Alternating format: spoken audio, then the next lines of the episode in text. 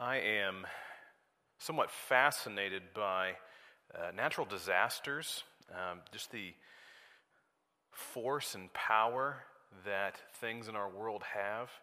Uh, even when they go wrong, the power that's on display and the ability for things to reshape our world. And uh, really interested by one that's really kind of close to home to us actually one of the largest, most powerful earthquakes in the continental United States happened in our kind of backyard, just down the river, down the Mississippi River, down by New Madrid, Missouri. Uh, back oh, 200 years ago, 1811 to 1812, there was a series of thousands of earthquakes that shook this area of the Mississippi River Valley. There were three major ones that estimated anywhere from 7 to 8.6 on the Richter scale. They weren't able to accurately assess it at that time as very not very populated area. Uh, but it was there were severe earthquakes. They were felt on the coasts. One of them uh, is said to have woken up Dolley Madison in the White House, and another one shook the bells, made church bells ring in Boston. One of them completely leveled the city of New Madrid in Missouri. One of them caused the Mississippi to flow backwards. The upheaval in the valley was such that the water flowed backwards for hours. Islands that were in the middle of the river were then gone forever, and new lakes were created out of adjusted geographical areas. Just complete destruction and, and devastation. And it's really interesting to, to, to look at something like that or other natural disasters, the Johnstown flood of 1889 or the giant Galveston hurricane of 1900, or even more recently, like Mount St. Helens in 1980. We can see a lot more of that because of uh, more pictures, more recent technology. We can see what it was like beforehand and then see what it was like after. And we're looking here at uh, at Genesis this morning, and, and a couple weeks ago we started off with the whole creation account. And, and we're thankful that we can see, even after what we know the disaster of Genesis 3, of, of this fall of man and the curse that is brought into the world, we're thankful that we can still see some of the remnants of, of how God created the world to be, what original life was supposed to be. We can still see that there. And we're thankful we can also go back and read what God wants us to know about what happened before this pivotal event in Genesis 3. Because Genesis 3 shapes our life and the world that we live in almost as much as Genesis 1 and 2 do. What it was supposed to be, and then what it now is because of this major disaster of sin and death and the curse coming into our world. So we want to look at that this morning. How has this changed our life? What, what, what it was before, what it is now. Let's, let's pray about that. God, we come to your word knowing Genesis 3 is a sad story, and especially feeling it sad this week, tasting of the specific bitter fruits of that. But God, I pray that you would give us wisdom as we see it, that we would be able to learn from it, learn how to live this life in this broken world, and have the hope that comes from knowing this is not the end of the story. I would pray for that this morning. Pray in Jesus' name. Amen. So, as we look at this morning, we want to look at, at three specific things. We want to understand the, the seeds of sin that are on display here because sin shapes how we live our life. And then understand the rest of the collateral damage, how this world has been adjusted forever. But then the seeds of hope that are embedded even in this text, Genesis 3 that this is not the way that it's going to be forever. So let's start here uh, with the first look at what are the seeds of sin. We uh, let's, let's start with verse one, Genesis three, verse one.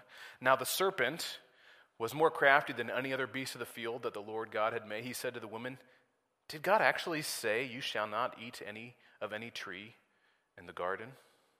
Before we go on there, let's just address the first thing here is this is the serpent. The serpent is the first character in this sad story, and, and there's somewhat of maybe a, a relief that this major thing didn't happen just because of man, but Um, it started outside of human beings, it was brought to us by the serpent. Um, it's not necessarily a good thing, though, because whatever bad there is, humans jumped right on board.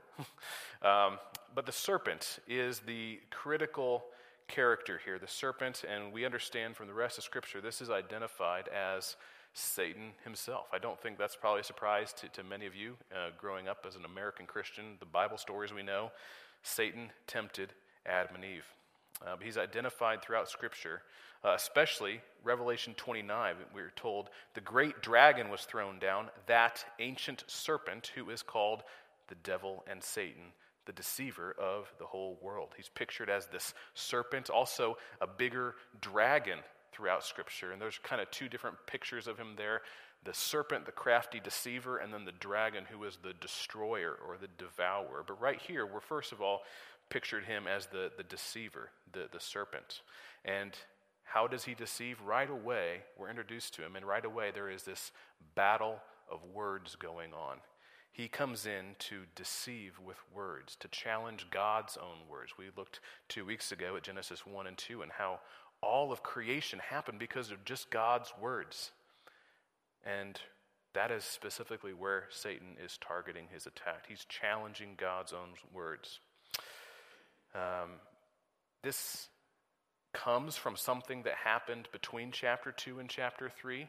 Chapter 3 is where sin meets man, but we understand there's something else that happened here behind the scenes where Satan himself had a battle of words and ideas and truth and lies, and that caused him to be, uh, be the tempter here, cause his own downfall, so that Jesus, uh, it's said of him, sorry, and not in Jesus' words, but in Isaiah chapter 14, you said in your own heart, I will ascend to heaven above the stars of God. I will set my throne on high.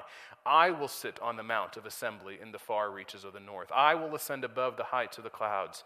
I will make myself like the Most High. So, whatever happened between the end of creation, where God said everything is very good, at some point in time there, this created being, Lucifer, we understand his name is, had a battle of words and ideas in his own mind. And he said, rather than God saying, I am the Most High, Satan said, I will be like the Most High. And that separation, that, that lack of contentment and satisfaction with what he was created to be caused this evil to come into God's created universe. And there's a lot more that could be said about that, but that started what we see here now in chapter 3. There's whatever happened between 2 and 3, Satan is bringing that now to Adam and Eve, this battle of words. Let's look to Adam and Eve as the characters now. First of all, Adam. Now, we understand most of the description here in chapter 3 is about Eve and what she does with the serpent. But in the rest of the, the Bible, in the New Testament especially, we're told that Adam is the one who carries the guilt of this sin. It is through one man that sin entered the world. So Adam is, is a, somewhat of a passive character in this, in this narrative, and, and that may be part of the problem. He was we looked at two weeks ago, he was created and given the responsibility of subduing the earth, of t- working the garden and keeping it. And that word keep is to protect. There was supposed to be a protection that he was keeping. But all of a sudden, there's a tempter here. There's a, a serpent who is bringing a battle of words. And we are not told that Adam does anything about it. He does not stand up and keep the garden. He does not stand up and protect his wife. And we're not told what his motives are. Maybe there was a, a, a, temptation of there being a shortcut in the work that he was given. He was supposed to subdue the earth and bring the whole earth under completion, and then he would be uh, given the, the, maybe a promotion or a, a, confirmation that he had done that well. And maybe this was a temptation. This is just a shortcut to, to do what he was created to do. Maybe that was part of the motive. We don't know. We are told later in the book, in verse 17, because you listened to your wife. That is why he is being judged, because he listened to his wife. He was created to be a receiver of revelation from God, but now he has listened to his wife, and he's allowed his wife to listen to the serpent. And so he has traded out a source of truth. And really, what's pictured from the beginning here is, is kind of this age old story there's a dragon that's creeping into paradise, and the hero does not stand up and slay the dragon and save the damsel. He fails. He's passive. He steps back and he just listens to the evil. That's a sad thing. But of course, the narrative here spoke, focuses specifically on Eve. So let's look here in verse 2. The woman responds to what the serpent said. She says, We may eat of the fruit of the tree in the garden, but God said, You shall not eat, the, you shall not eat of the fruit of the tree that is in the midst of the garden, neither shall you touch it, lest you die. But the serpent said to the woman, You will not surely die, for God knows that when you eat of it, your eyes will be opened, and you will be like God, knowing good and evil. That same message he was telling himself be like God. And again, here we see Eve listening to the serpent. Like Adam listened to his wife, Eve is listening to the serpent. Instead of listening to God as the source of revelation, she is now listening to a creature that she is supposed to be, by virtue of being a human, over. This is not meant to be normal that the serpent is here talking. I don't think we're supposed to understand that as being normal that an animal is talking. This isn't like Narnia talking beasts. The only other place in Scripture, uh, unless I'm mistaken, uh, where an animal talks is Balaam's donkey. And, and he still engages with the donkey as if that would be normal. Uh, but Eve, here, she should be, by virtue of being a human, a mankind, ruling over the serpent, but now she is listening and opening herself to its revelation. And it, first of all, causes doubt. Did God really say? Did God actually say? And the question here is so pervasive and well crafted, it causes such a host of damage. He's challenging not just God's words, but the nature of God Himself. What is God doing in creating all of this and then saying, you can't have that? He's exploiting this thing where, where God created all of this stuff that is good, and at the same time, he told Adam and Eve no about one thing. There were limitations. They couldn't touch, they couldn't eat of that tree. And that represented other things like we talked about a couple weeks ago. There were other limitations. Adam and Eve had limitations built into creation. They couldn't live where they wanted to live. There's a distinction between heaven and earth and sky and, and land and land and water. There are distinctions. But the serpent comes in and says, Did God say that that is he really holding back on you? And he's creating this doubt as to God's character. I think it sums, it's really summed up really well in the Jesus Storybook Bible, written for kids, but this is a really good uh, paraphrase that, Jesus, that the Satan is saying to Eve Does God really love you? If he does, why didn't he let you eat the nice, juicy fruit? Poor you. Perhaps God doesn't want you to be happy. It's the temptation that we should not have any limitations put on us we should have it all. If you've been listening to or watching TV at all recently, whether it's political or sports, you might have seen a commercial for the new merger between um, Sprint and T Mobile. And they have this song playing announcing their grand new network and the best 5G network. They have the song playing from Queen I want it all. I want it all, and I want it now. You deserve to have no limitations when it comes to your wireless network. You should not settle for anything that holds you back. And that is what the serpent is offering to Adam and Eve. You should not have anything that limits you, that, that holds you back. And he creates that doubt as to God's character, but then he offers a direct challenge. He says, You will not die. He doesn't just bait them with, Will you die? He is directly challenging God's word. You will not die. And he backs up with an alternate offer that God has given them. You should want it all. You should not settle. If it's something that you want and it's good, you should just reach out and take it.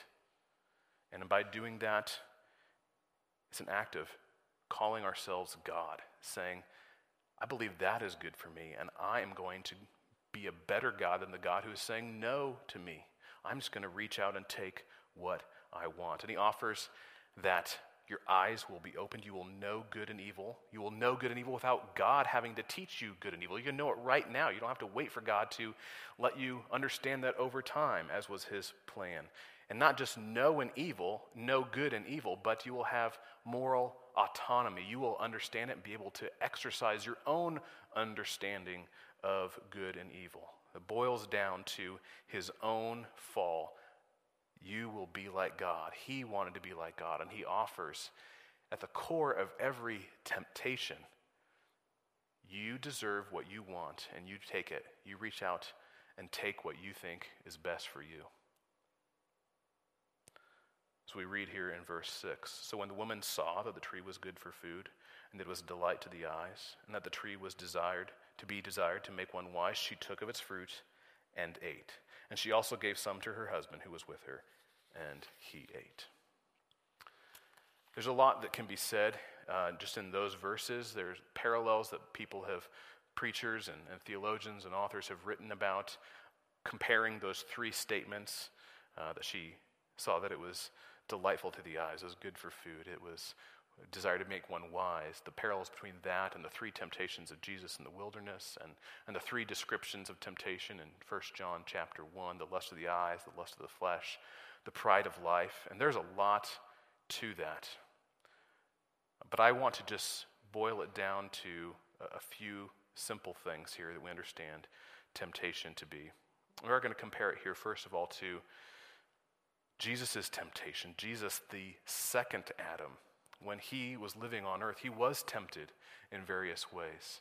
And he is called the second Adam because he responded to these temptations very differently than what we see here of Adam and Eve in Genesis chapter 1. In the temptations in the wilderness, he is tempted by words again. He's not in the garden where he has everything that he could desire. He's in the wilderness and he is offered just a basic necessity of food. But he says, I don't need to listen to that. I will live by God's word alone. He continues to orient himself to listening to God and not to another voice. He doesn't need more than he already has. He is okay with being limited and not having everything his heart desires, whether it's bread or more awestruck disciples or having the kingdoms of the world without suffering. We see Jesus also being tempted by Peter later in Matthew. Peter offers him the idea that he could be the Messiah without having to suffer. And what does Jesus say to that? He exercises the authority that Adam should have had in saying to a rival source of truth. He says, Get behind me, Satan. He acts with authority and he continues to orient himself to God's truth and not another source of truth, not another voice. Same with the temptation he has in Gethsemane. And he says, rather than whatever temptation of thought where he could bring about God's will without suffering, he says, But not my will, but yours. He is not content. He is not driven by his own desires to have more or what he shouldn't be limited in. He accepts that and says, Not my will, but yours. So we look to ourselves here for any of us, any human being, this is true of us. This is the prototype of sin. The seeds of all sin and temptation are right here. We read in 1 Corinthians 10 No temptation has taken you except what is common to man. What is happening here with Adam and Eve is what we are tempted by. Now, it comes from different angles. We don't just hear temptations from the voice of the serpent or from Satan himself. We probably, most of us, don't have those very often because Satan has limited resources. He's not everywhere, always present. Thank God for that. But the world that has been taken over by his agenda continues to perpetuate his lies. And our own hearts that are broken by sin perpetuate those same lies. It's the same battle of words and truth. And it boils down to this the words of God, where he says, You have everything that you need and more, versus the words of the serpent or Satan, where it says, You deserve it all. Now, I don't want to be mistaken. I don't want to say that on God's side, God is always the one that takes from you or gives you hard things or limits you and doesn't give you anything you desire. And it's only on Satan's side where if it's something you want, that that is always evil. That's, that's not the distinction here. Because God created everything for our good, and He called it very good.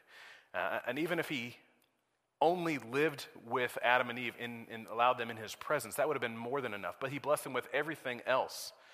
And even after this fall, we know that God continues to, to, to, love blessing his people. He is the Father of all good gifts. And he's given us more than we need. If we had nothing but him, we would have more than we need. But he blesses us with everything else on top of that. Every good thing that we have comes from him. So it's not the distinction of things that are good that we want and we should be okay with having nothing. I want you to tune your hearts as we think about this, how temptation comes our way, to these voices that, that say, You have everything you need and more.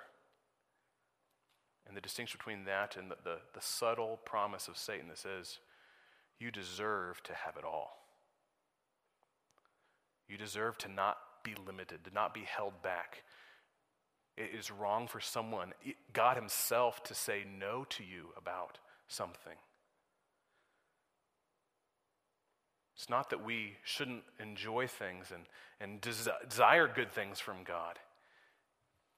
It's that our desires are too low. If we just want all the best that this world has to offer and have nothing left out, that is too little compared to everything that God offers in Himself. It is that subtle voice. And I heard a great sermon, not even about this topic, uh, but from T4G a couple years ago. I want to, to quote Ligon Duncan. He says, When you hear a voice that says, You can have all you want, you can be assured that that voice comes with a hiss. That is the voice of the serpent that says, You should have nothing held back from you. But on the other side, when you see a, hear a voice that says, You see that treasure? The thing that you want more than anything else in the world, there's a voice that says, You can't have that, at least not right now. But I'll give you me instead. We can be assured that where that voice comes from, it's our God. It's just like our God. We've seen him before. He, he holds back things that we don't need because he gives us himself instead. It's this subtle voice from Satan that says, Did God really say? Could he really say no to you? Our world isn't saying it in those words, but it's asking that question all over the place. Did God really say that you can't just choose to be whoever you want to be? Did God really say that you have to be the gender assigned at birth? Does God really say that you can only love a certain person? You can only sleep with a certain person? Does God really hold that back from you? Be careful to the words that say you can have it all. That say that you could sleep with whoever you want to sleep with. That says that you can love both God and money. That you can live for earthly success and keep God happy at the same time. That you can spend and spend with no consequences. Or you can say whatever you want and get your way. You can use your uh, authority as a husband or as a parent or an adult to make life easier for you even if it's not the nicest way to say it, you can still get away with it. Be careful of the voice that says that you don't have to accept a no from someone in authority, whether it's your parent or teacher or government.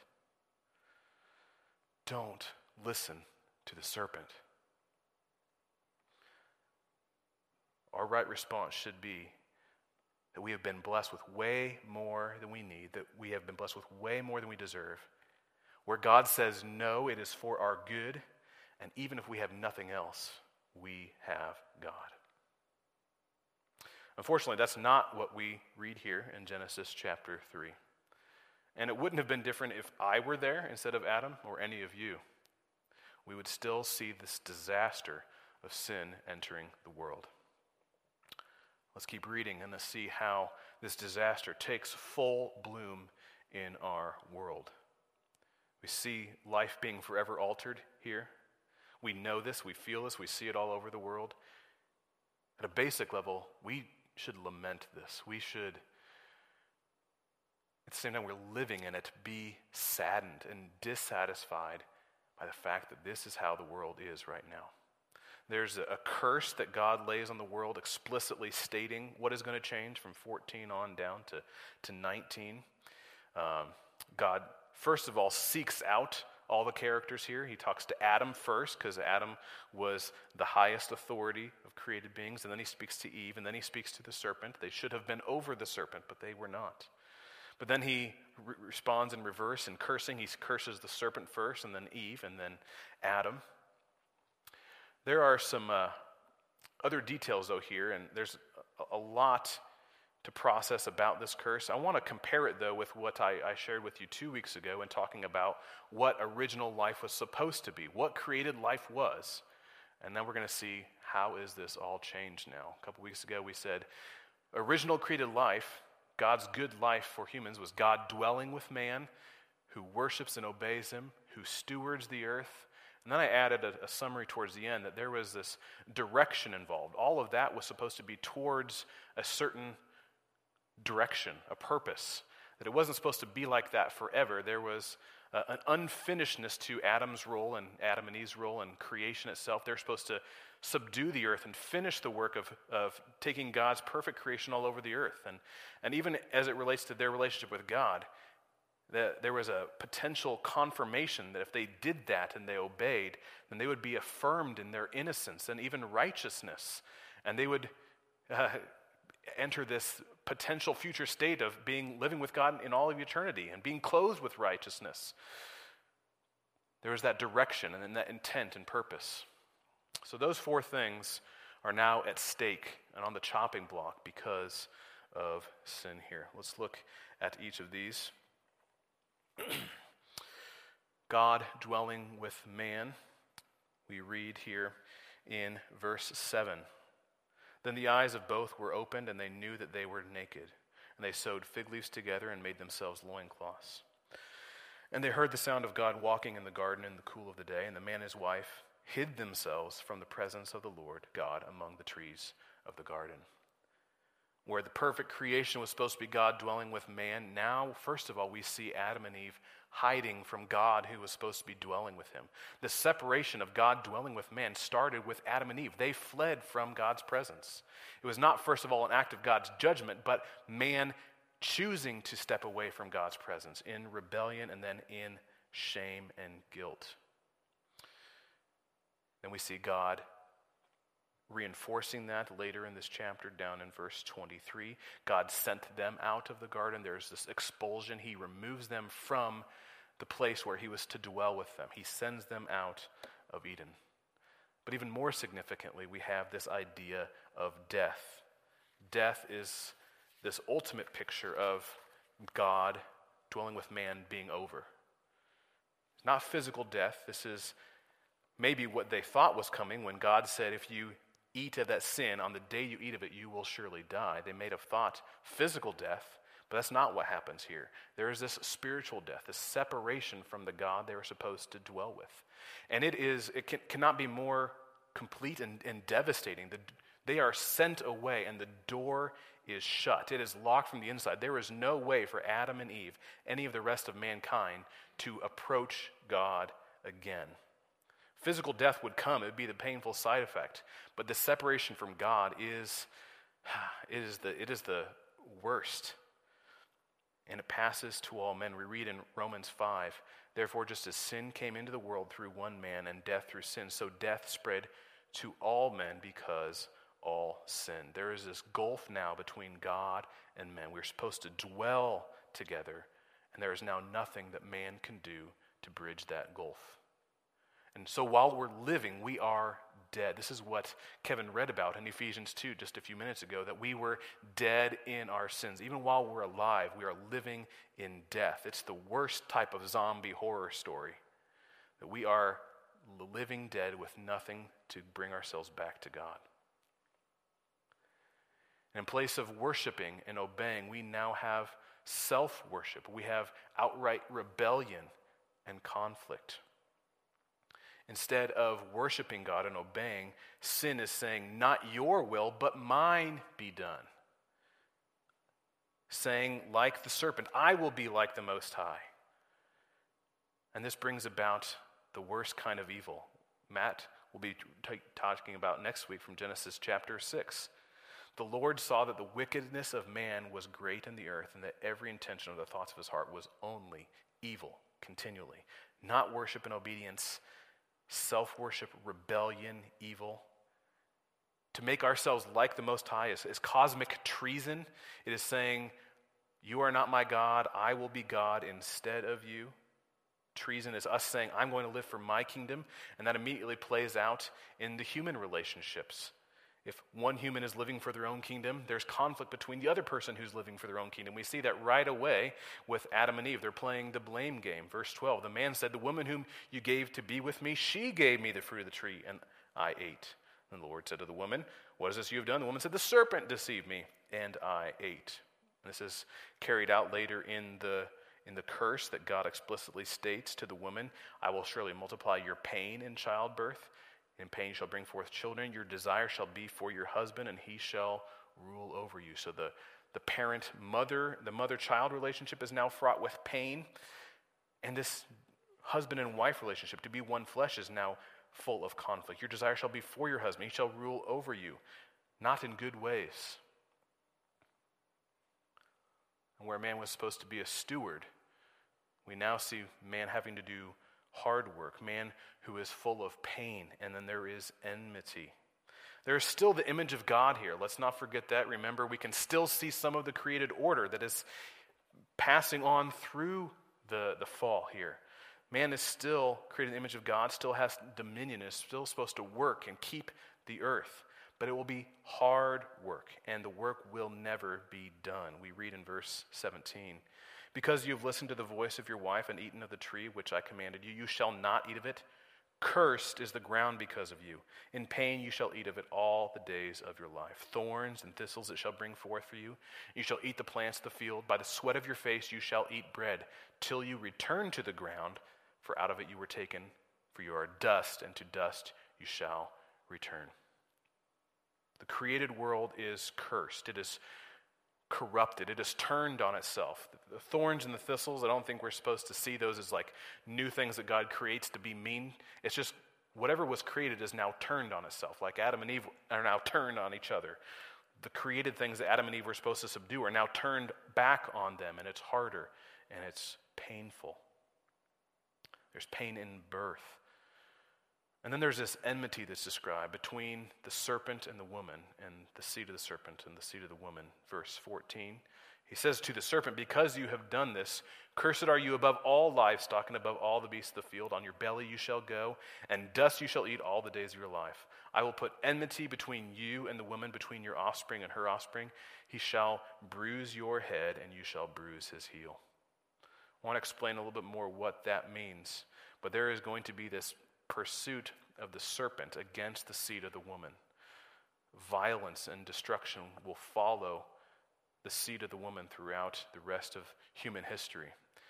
And that doesn't specifically account for every type of violence, but it definitely sets the tone for the broken world that we live in, where there is violence and death everywhere. Now, this last thing here that we were created, Adam and Eve were set to work towards a confirmation, towards a direction. Again, they were supposed to subdue the earth, they're supposed to bring it to completion.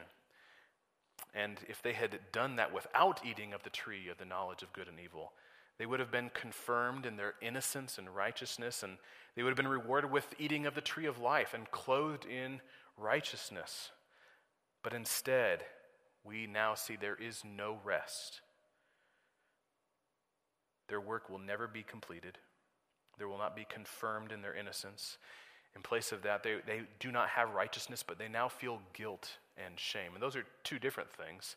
They are objectively guilty, and they feel shame because of it. And because of that, they try to clothe themselves. They were hoping to be clothed in righteousness from their God, but now they try to clothe themselves with plants. And then there will be physical death that comes. There will be, the only end to their work will be being returned to the ground that they are working. They are dust, and to dust they will return. And they are, unfortunately, rather than being confirmed in righteousness and innocence, they are now, to a degree, confirmed in knowing good and evil. We read in verse 22 Behold, the man has become like one of us in knowing good and evil. And that was something Satan had promised them, right? That they would become like God. But it's alike and it's also different. The word there for becoming like us is still something that is separate, something that has gone out from us, another distinction that is being made here in Genesis. And Adam and Eve have become like God, knowing good and evil, but in the worst way. It's like the difference between a, a cancer doctor who knows his patient is ill and the patient being told that and coming to the realization that he has a terminal illness.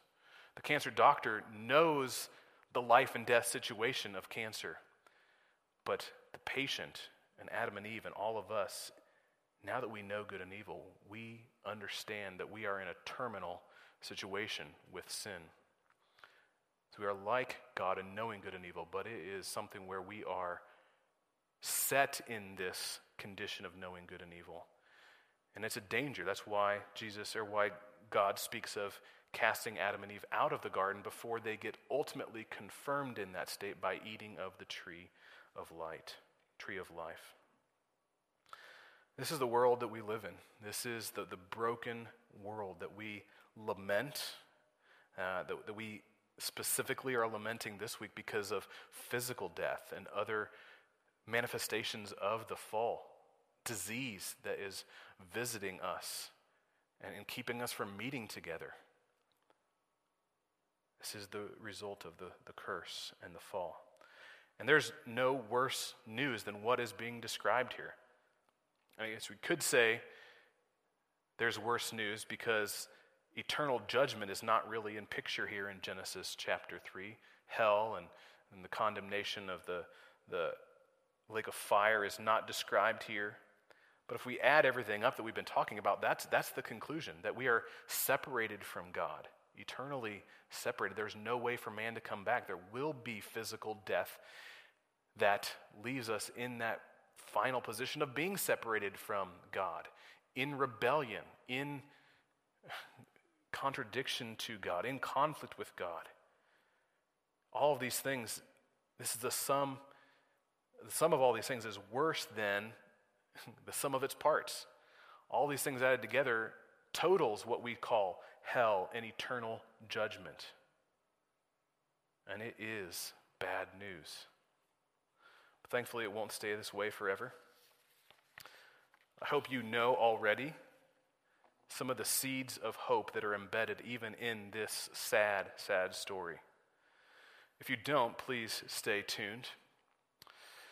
The seeds of hope even in this passage, point us to someone who will ultimately slay the serpent, who will defeat what Satan has done here. There are a few different things that we see that point to this hope. First of all, there is God's patience on display. As I already mentioned, God had promised Adam and Eve that the day they ate the fruit, they would surely die and one of his created beings defying him outright and disobeying the holy living God could have perfectly, justly resulted in Adam and Eve dropping dead that very instant. But God did not allow that to happen. He is patient. He left them alive to give them an opportunity to, to hear more from Him, to respond to His mercy and grace. And we see that as he continues to seek them out and ask them questions. We read in verse 9 The Lord God called to the man and said to him, Where are you? And Adam said, I heard the sound of your voice in the garden. I was afraid because I was naked and I hid myself. God said, He told, God said, Who told you that you were naked? Have you eaten of the tree of which I commanded you not to eat? God knows the answers to these questions. He, he knew where Adam and Eve were hiding in the garden. But he asks them questions. He's trying to draw them out and give them an opportunity to turn to him. Sadly, they, they don't right away. He continues to offer grace and patience to them. And even the expulsion from the garden was itself an act of God's patience. He did not want them to reach out and grab the tree, the fruit of the tree of life, and live forever. Verse 22. Lest he reach out his hand and take also the tree of life and live forever. Therefore, God sent him out of the garden. I think we're to understand that if Adam and Eve had taken of that tree of life, they would have been permanently sentenced to death. Like the created beings, the angels had one choice and they had to live with that for all of eternity. But God takes that away from them, removes that from them, so that there's still an opportunity for Him to work out the rest of His plan to fix this, to, to save them. It is God's patience. So He drove the man out at the east of the Garden of Eden. He placed a cherubim and a flaming sword that turned every way to guard the way to the tree of life. God's patience is hope for us. And there's a specific promise that God gives. It's what we call the proto evangelium. It's the first mention of the evangelium, the gospel. In verse 15, he shall bruise your head, he says this to the serpent, and he shall bruise, you shall bruise his heel. There's a picture of this from one of my favorite artists, and my kids love this too, so this is mainly for them to see. But this is a picture of God already knowing from the beginning of time how he was going to fix this. Satan would continue to attack the seed of the woman up until the time that the seed of the woman was Jesus Christ. At the moment that he thought he was winning, when he had Jesus on the cross, God himself dying at the hands of created men, bruising the heel of Jesus, God had already planned that that would be the time where it would be fixing the very thing that Satan started here. He would actually be crushing the head of the serpent. And that is why Jesus came in person to earth. 1 John 3 8. The devil has been sinning from the beginning, but the reason the Son of God appeared was to destroy the works of the devil, to crush the head of the serpent. That is, there's so much bound up in this promise. Very little of it is pictured here in just these words. The rest of the book describes how this comes about and what that means for all of us. It's acted out in a few different ways throughout the story. I don't know if you have caught this as you've, as you've read the Old Testament, but Egypt is pictured at different times as a serpent and as a dragon. Pharaoh wore a headdress with a serpent on his forehead, on his head. And when he first engages in a battle with Moses, they battle over the staffs and serpents. But God crushes Egypt. He crushes his enemy that is raised against him. Other enemies of God are pictured at different times as serpents and dragons. And we read of them being crushed, even specifically being crushed in the head. Jael crushes the head of the general of the Canaanites. David strikes the head of Goliath, who is described as being in scaly armor. Jesus calls out his enemies, the Pharisees, as a brood of vipers. They are the son of their father, Satan. This is a picture of the hero, the real hero, the second Adam who comes in and actually slays the dragon and saves the damsel, and not just Eve, but all of her children who will respond to him in faith. He is our hero who will slay the dragon. And there's another picture of what that looks like here. There's covering for sin. We read in verse 21 The Lord God made for Adam and his wife garments of skins, and he clothed them. They had attempted to clothe themselves, maybe in righteousness with plants, to, to cover their sin and guilt. But God said that wasn't good.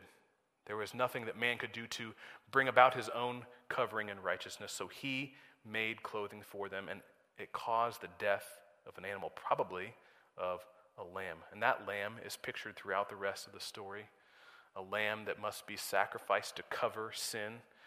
And it's pictured later in Genesis one lamb for a man that was replacement for Isaac, traded out for a ram. In Exodus, we read that the lamb was sacrificed for a whole family. We read that in, in the law, that there was one lamb that was sacrificed whose blood covered the, the whole nation's sin once a year. But that only covered it. Then we get to John chapter 1, And John the Baptist sees Jesus and he says, Behold the Lamb of God who takes away the sins of the whole world. Not just one lamb who covers sin temporarily, but who will take away the sin of the world. And that is pictured here the covering of Adam and Eve's sin and nakedness with the clothes of the garments of skins. And there are other pictures that are played out here that the clothing, uh, that the tree that continues to show up throughout Scripture, the tree that was the source of sin, the tree that is where Jesus is crucified in the New Testament, the tree that is ultimately resolved and redeemed in the new creation. There will be a tree of life before the throne of God. The theme of eating. Adam and Eve took and eat, took and ate in sin. But there is good news. I would I wish we were able to have communion today. Wish we were able to be here. And I I lament that we cannot gather and taste of communion because where Adam and Eve took and ate and brought sin to us, Jesus offers us, take and eat, this is my body. And those are words of salvation to us, words of hope that he is offering his own body to accomplish and undo what Satan did and what Adam and Eve allowed to come into our world. And that is ultimately pictured again in the end of time, the marriage supper of the Lamb, the feast that we will all eat together in the new heavens and the new earth. We see just a little picture here of Adam's, excuse me, Adam's expression of faith in response to what God is saying here. In verse 20, the man called his wife's name Eve. She hadn't been named up to that point, but as she is called Eve because she was the mother of all living. Even though there would be pain in childbirth and they knew death was coming, he still believed that out of his wife, the woman, God's promise would be to bring life. She was going to be the mother of all living, all life. But lastly, here, I want to point to hope. Even in the worst of the story here, there is still hope because God continues to pursue man. The rest of the story of the Bible is not that man seeks after God. We have already addressed that man could do nothing to try to get back to God, to open that door that was shut, that keeps him from fellowship with God. But we're also told that man never tried. None seek after God. In our sin, we have only sought to flee from God in our sin. Man is not seeking after God, but God is seeking after man. And that is what the rest of this Bible, what the story of the gospel is about. And we see that played out here, where Eden is now gone as a place of dwelling between God and man. God continues to pursue that. He offers to, to call out his people, Israel, and, and to come and dwell with them in the tabernacle, in the temple. And there are imitations of Eden built into that the, the clothing of the priests, the signs of trees, and sacrifices of the lamb are built into the tabernacle and the temple. And God offers to dwell with his people. Again, they sin, and that doesn't last. So God then comes to dwell with his people in the person of Jesus, the incarnation. Jesus comes as a lamb and as a priest, and he comes clothed in our flesh and then when he is resurrected and ascended to heaven, then we are given the promise of the indwelling that the Holy Spirit comes to dwell in us. Those of us who are washed clean by the blood of the Lamb, or clothed in the righteousness of Christ, God dwells in us. But that is just the first fruits of what will ultimately come in the new heavens, the new earth, the new Jerusalem, which will be the final resting place of God dwelling with man. We read in Hebrews chapter 9 Christ has entered not into holy places made with hands, not the temple and the tabernacle, which are copies of the true things, but he has entered into heaven itself, now to appear in the presence of God on our behalf. Nor was it to offer himself repeatedly, as the high priest enters the holy places every year with blood, not his own, for then he would have had to suffer repeatedly since the foundations of the world. But as it is, he has appeared once for all at the end of the ages to put away sin by the sacrifice of himself. God is going to continue to pursue humans so that he can dwell with them and return to what was created life, God dwelling with man. And I think even better than created life, even better than what Eden offered, he offers us coming at the end of all time. And he offers that first taste of that now, the first fruits now. So, believer, God is continuing to pursue you. He offers a taste of that dwelling with him now, drawing you to himself in the temple of your own heart. He wants to dwell in you and manifest Christ in you.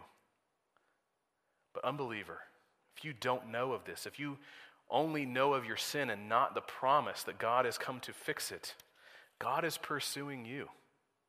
Even if you are if you are at all seeking God, it is because God has already started to seek you. And he offers the promise and the hope for any of those who turn away from sin, the sin that caused this in the first place, the sin of living as if you are your own God.